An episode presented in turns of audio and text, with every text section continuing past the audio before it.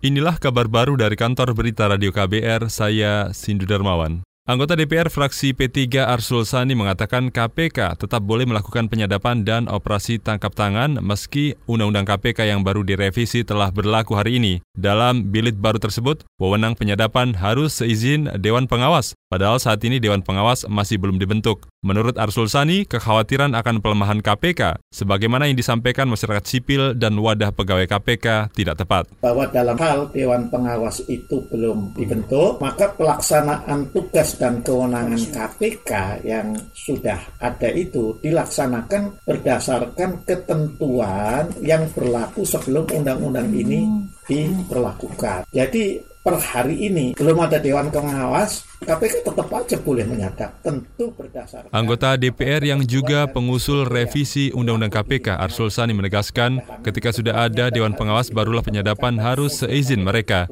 Arsul menambahkan dalam Undang-Undang Pembentukan Peraturan Perundang-undangan, meski tidak ditandatangani Presiden Jokowi Undang-Undang KPK hasil revisi, tak berlaku mulai 17 Oktober 2019 atau hari ini, di mana tepat 30 hari sejak undang-undang itu disahkan.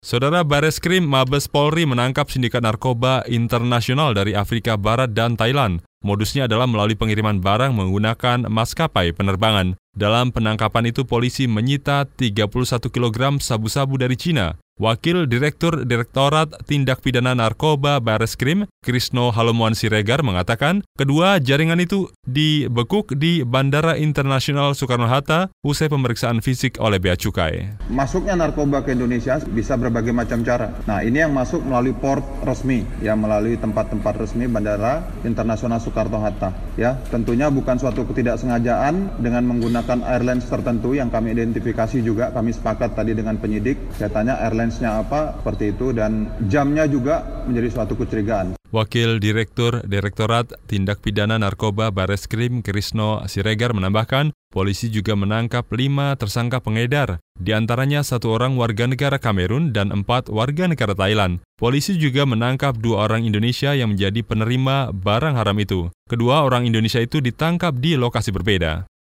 Bekas Ketua Tim Kampanye Nasional Jokowi Widodo Maruf Amin, Erick Thohir menginginkan Kabinet Indonesia Kerja 2 diisi tokoh-tokoh yang ikut memenangkan pasangan tersebut pada Pilpres 2019.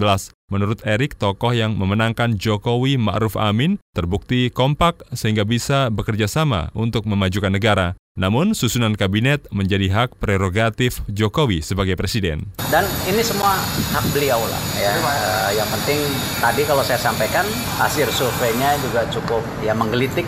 Ya itu kan apresiasi dari masyarakat yang juga jangan nanti berpikir wah ini Pak Erik menjilat ludah sendiri apa kan. Tapi saya selalu bilang bahwa siapa pun yang terpilih ya saya berharap orang-orang yang berkeringat yang kemarin dan yang penting juga memang punya track record kapabilitas yang baik baik untuk menyelesaikan. Bekas Ketua Tim Kampanye Nasional Joko Widodo Ma'ruf Amin Erick Thohir ingin agar Kabinet Jokowi Ma'ruf diisi tokoh yang memahami masalah bangsa di masa datang. Salah satunya di bidang ekonomi di mana masih ada tantangan perang dagang Amerika dan Cina. Menurutnya akan sulit mempertahankan pertumbuhan di level 5% jika tak ada sosok yang paham situasi. Erick juga mengisyaratkan dirinya siap menjadi salah satu menteri di Kabinet Kerja Jokowi berikutnya. Kebakaran di kawasan Pegunungan Arjuno, Kabupaten Pasuruan, Jawa Timur menghanguskan sekitar 800 hektar lebih lahan tanaman hutan rakyat Tahura. Menurut Kepala Seksi Kedaruratan BPBD Jawa Timur, Satrio Nurseno, saat ini ratusan tim relawan BPBD diharuskan mengirim air ke atas gunung untuk melakukan pembasahan. Setelah sebelumnya gagal mendatangkan waterbombing akibat cuaca buruk. Kendalanya cuaca, cuacanya ini kan di sini berawan cukup tebal dan itu di atas gunung. Jadi kalau kita memaksakan heli terbang tidak mengetahui titik yang ada di gunung mana yang keluar api atau tidak, nanti bahaya. Akhirnya diputuskan untuk di... Kepala Seksi Kedaruratan BPBD Jawa Timur Satrio Nurseno menambahkan, banyak tanaman dilindungi seperti cemara gunung dan edelweiss yang tumbuh di kawasan Gunung Arjuno ikut terbakar. Karena itu, tim BPBD Jawa Timur dan sejumlah relawan akan menyebar benih tanaman itu saat hujan turun yang diperkirakan November mendatang. Demikian kabar baru dari kantor Berita Radio KBR. Saya Sindu Darmawan.